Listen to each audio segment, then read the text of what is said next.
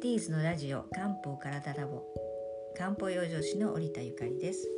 このチャンネルでは毎日の暮らしのための漢方や食養生にまつわるお話をしていきます。皆様の生活にお役立ていただけたら嬉しいです。はい、そして最近漢方が気になっている漢方女子の春子です。どうぞよろしくお願いします。はいお願いします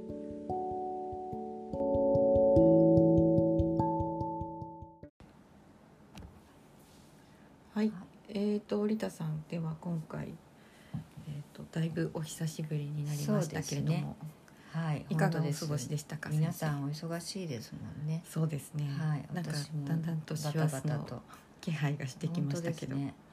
そうなんです。で今日お話ししたいお話ははい。そう最近冷え性の方がはいはい。結構お見えになってうーん。いい漢方薬ないですかっていう方が増えてまして、うんうんそのお話をしたいと思うんですがもうだって、ね急に寒くなりましたそうもんね。なんですよ。10月今日は、はい、最後の週ですけれど、うん。春子さんは冷え性あ冷えりますか？性はですねあの年齢とともに落ち着いてきたんですよね実あはそうなんですか、はい。それはいいですね。はい。あの若い時の方が多分冷え性だったなってうん。まあいろいろと学んだんでしょうね食べ物とか。じゃあか改善をし,、うんている生活っていうことですか？そうですよねきっと。あのやっぱりリズムのある生活をしできるようになってから、冷えも落ち着いたんじゃないかなっていう。やっぱりあのリズムがおかしくなるとうん。血が作れなくなって、うんうん。まあ、血不足血虚って言いますけれども、そうすると体温が上がらないですから、うん。やっぱりまあ西洋医学的に言うと貧血気味になってしまったりその数値に出なくてもうんやっぱり夜ちゃんと寝てない方はうん。血が足りない血が足りない状況になってきます。はい。そう。まあだから春子さんはね生活習慣が、うん。あのちょっと良くなってそうですね。冷えも改善されていますけれども、そう冷え性も十人十色でね原因も様々なんですよ。そうですよね。そう。だから何をしたら、うんうん。あの冷え性が改善できるかが分かるといいですよね。うん。はい、で先ほど言ったようにあの血が足りない方とかうん。もともと低血圧の方とかね、はいはい。まあ、年齢によってホルモンバランスが崩れてうん。冷え性に急になったって方もいらっしゃいますし、うんまあ、精神的なこととか生活の乱れで自律神経が乱れたりとかね。あとはほら男性と女性でも全然こうそうですよね。あの暑がり寒がり違うじゃないですか、やっぱりそれは体力が違ったり、筋肉の量が違うっていうことがあるんですね、はい、だからこういう症状が同じでもあの原因が人それぞれなので、うん。そういう時こそ漢方が出番なんですよ。なるほどはい、で今日はそういくつかあの冷えに効く漢方薬も処方あ処方じゃないです。あの紹介しながらお話ししたいと思うんですけれどもあの最近うちにお見えになる方もそうだし私もそうだったんですけどはい。手足が冷えるタイプの方、はいはい。一番多そうなイそうメージですよねですね。女性はこういうタイプ多いです。うん。はい、えーこういう方におすすめするのが陶器刺逆化五種油小鏡糖っていうもの長ではい。すごく長いんですけれど、まあ、どういう方が多いかっていうと、まあ、痩せてる方とか中肉中背ぐらいの方も多いですけども、まあ、血の巡りが、まあ、悪い方が多いんですよ。まあ、巡りも悪いしおそらく血も不足している。うんうん。はいまあ、血が不足するには原因っていうのは胃腸が悪かったりとか、うん。まあね、肝機能が悪かったりっていうまあいろいろあるんですけれども、まあ、とりあえずこの漢方薬は手足の末梢まで、えーうんうん。血を巡らせる作用があります。はい。はい、で入ってるものがそうですね経費とかあのシナモンですよね。はい。陶器とか芍薬細心、まあ、生姜とかね生姜ってあのあれですよ生姜なんですけれどもはいはい。はい、あとは夏目とか肝臓とか、はい、五種優等とか、まあ、あのよく漢方薬で使われるものなんですけれども、うん。はい、お腹をこれによって、まあ、末梢あの循環を改善する、まあ、血管を拡張する作用もあるんですけれどうん、もああなるほど、そうなのこれはでもねいおそらく知っている皆さん知っている漢方薬皆さんというかある漢方薬の中では一番あの温める効果が高いものですね。うん。はい、だから冷えだけじゃなくて頭痛を取ってくれたりとか、うん。まあ、あの冷えで月経痛の方もいらっしゃるんでそれも取ってくれますし、はい、腰痛なんかも取ってくれたりするので、うん。はい、こういったものもあります。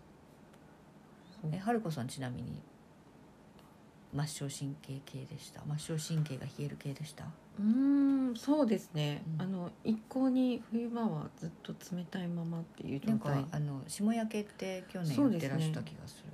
霜焼けは、うん。あの今も冷え性は治ったのに霜焼けだけはずっと続いてるっていう、そうなんですか、うん。霜焼け大体こうねあの指の先端とかうんうん。じゃないですか？い手も足も、だからこれをもうおすすめですよそうですね、はい、あとね腰の下から冷えるタイプっていうのがうん。の方には両頸術関東っていう、えっと、さっきのタイプとは別に今度は腰の冷えからはい、腰の冷えからタイプですね。来る冷え性タイプなんですね。はい。これの作用はそうですね足腰がだるい方とかこれあ、うんうん。そう明るいむくみとかね腰痛などを取るんですけれども、まあ、作用としてはそうですねあのむくみを取るってことは水の巡りなんですよ。ああそうですね。はい、水の巡りを良くするためにあうん。のシナモンとか、うん。あと白術っていうあの薬草もそうなんですけど巡りを良くする、はい。はい、伏量白術っていうのはあの大体巡りを良くするための漢方薬に入ってるんですけれども、あのこれがあの割と強力に入ってるタイプなんです。うんうん。うん。そう。これ飲むとねあとこあのお腹が温められてでそれによって水分あの代謝も上がりますし食欲も増進するし、うんうん。えー消化吸収も上がってくるんですよ。なんかあの、うん寒いからあったかいもの飲んだりとか、の飲みすぎると逆にむくんだりするじゃないですか冬でも。だから胃腸が、まあこういう方弱あのの機能が低いのであんまりあったかいものをガブ飲みするとやっぱりその時はあったかいんですけれども結局は水になってうん。下に溜まってしまうので、はい、で下に溜まるっていうことが足腰のだるさにつながるのでね。うんそういう方はこのあの両頸術関東をおすすめです。なるほど。はい、あとねこの漢方薬は緑内障にもえー。効かすことができる、よく使われるんですよ。それはえっと、うん。予防という意味でですか？あのそれとも？もうあの治療で使う方もいるしあでも絶対予防にもなりーますよね。緑内障もやっぱりあの目の中の房水ってところがあるんですがそこに水が溜まってしまってあの、ね、流れが悪くなるっていうことから起こるので、なるほど、はい、そうなんです。だから巡りが悪いってもういつも言いますけれども、うん。いろいろなぼ病気を引き起こすんですね。うんうんうん。はい、それは人間関係でも一緒ですね。というというとなんか深いお話が 流れがいいっていうのは、やっぱり大事なんだなってどどんな流れね。はい。そうですよね。どこかにこうね滞りがあるとうんうんうん。うんいろんなものが、まあ、お金もそうだって言いますあもんね。そうですね。よくはい言われますね、はい本当ですね。溜め込まず。うん。であと有名なのは慶子糖ってあるんですがこれはあの葛根糖とか麻黄糖みたいに風邪のひき始めに飲むっていうことで有名なんですけれども、これ入ってるものはやっぱり経費シナモンとか、はいは芍薬とか、まあ、あの血を作るんですけどうんうん。生姜ですよね温めてくれる、あと夏目うん。肝臓夏目はお腹を温めますしうん。消化機能を上げてくれるしうん。精神的にもリラックスさせてくれるんですけれどもこれもやっぱりシナモンベースであの体を温めてくれて風邪の予防になりますのであのこういったのも風邪ひいた時だけじゃなくてはい。あの冷え性の方飲んでもいい漢方薬です。なるほど。はい、はい、いろんなタイプがやっぱりありますね、そうなんですよ。特にこの風邪をひきやすい方うん冷えで風邪をひいちゃうタイプの方、うん。これはえあのまあ結構馴染みがありますけどそうですよね。冬に入ると体温める食べ物食べたりとかうん。しますしね、まあそれをより補ってくれるっていうタイプの漢方ってことですよね。だからこの入ってるものを知るとあうん。じゃあ漢方薬飲むまでもなくシナモンとかうんうん。生姜とか、あと夏目ってね普通に今あのね食品店で売ってるじゃないですか、うんそういうのをお茶にして飲んだりすねうんうん。常備してると日々こう体を温めてくれるしうん。うんただのお茶だだけだとねあの、むくみにつながることもあるのでこういったものを飲んでいただくといいですよね。そうですね。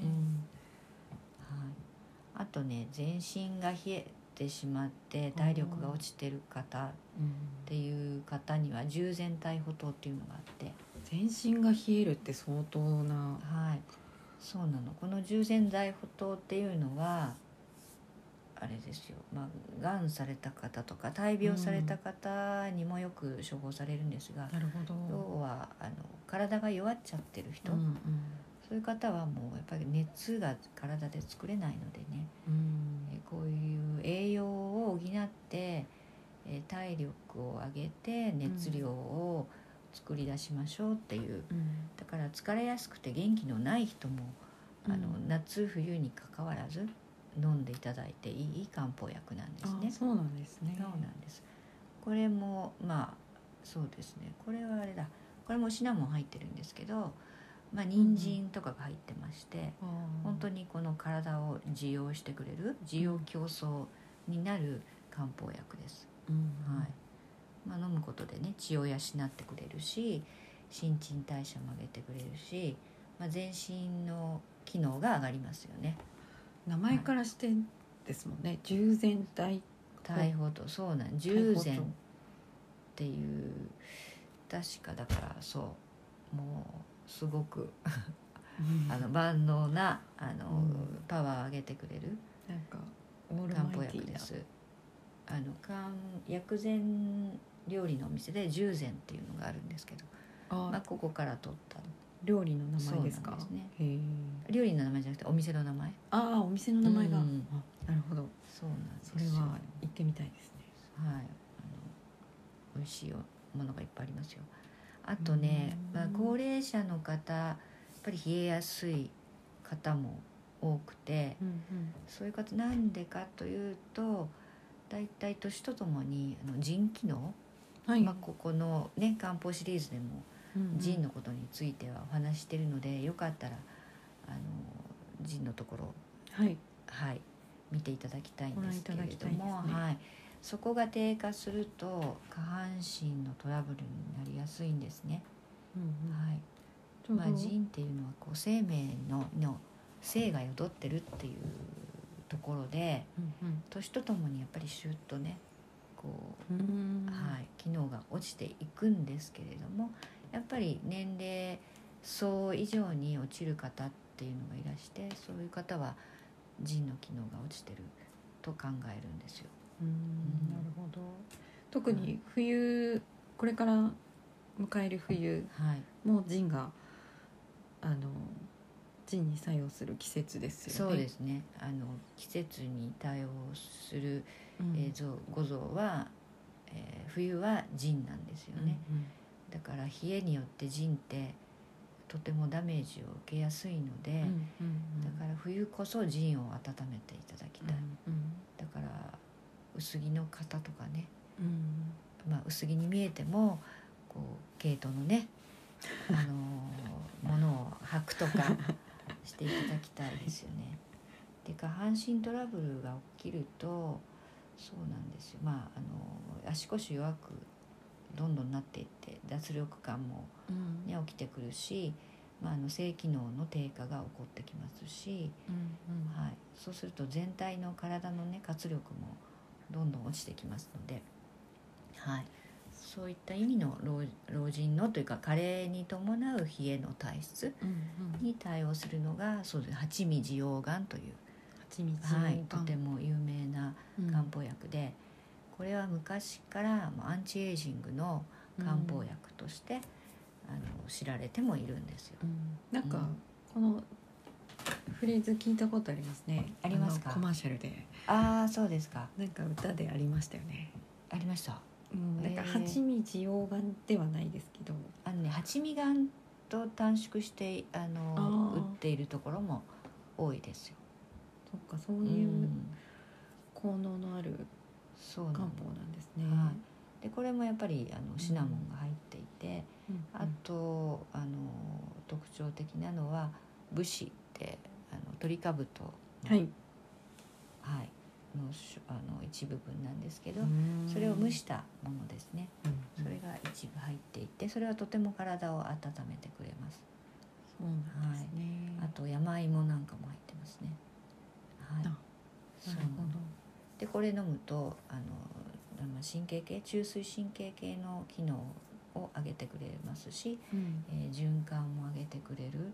うん。で利尿作用あの利利尿もこうなんていうの？やっぱりあの尿がたまりたまって出にくい方ってやっぱりはい高齢の方多いんですけれども、うんそういうのをこう出してくれる作用もありますからうん。むくみも取れます。はい、これもある程度の年齢いった方うんうん。あの冬は飲んでいただいてもいいものだと思いますね。うんはい、なるほど。そうなんです。だから冷えといっても原因とかね、年齢によってもうん。あのいろいろありますので、あのそうですはい。ね、いろんな種類の漢方薬知っていただくと、うん。そうどういうものが入っているかなっていうことでまた自分の食生活も変わってきますし、そうですね。あのそういった知識を持っていただくのもいいかなと思います。うんうん。なんかあの、まあ、今回のテーマは冷えだと思うんですけど、うんうん。えっと、例えば、えっと、手足が冷えるタイプの方とか、えーだったら、えっとまあ、おすすめの漢方を教えていただきましたけど、はい、それはこうあくまでその冷えに対してのあにアプローチできる漢方で、そうですね。じゃあこうその冷えの原因をまたたどると、そうそう。今度肝があの影響を受けてたとかありますよねその皆さんそれぞれ。はい。そうするとそのじゃあ根本的にその肝にアプローチする漢方を先に飲んだ方がいいのかなって思っちゃうんですけど、その漢方を飲む時のその順番というか、そういうのをちょっと伺えるといいかなと。はい。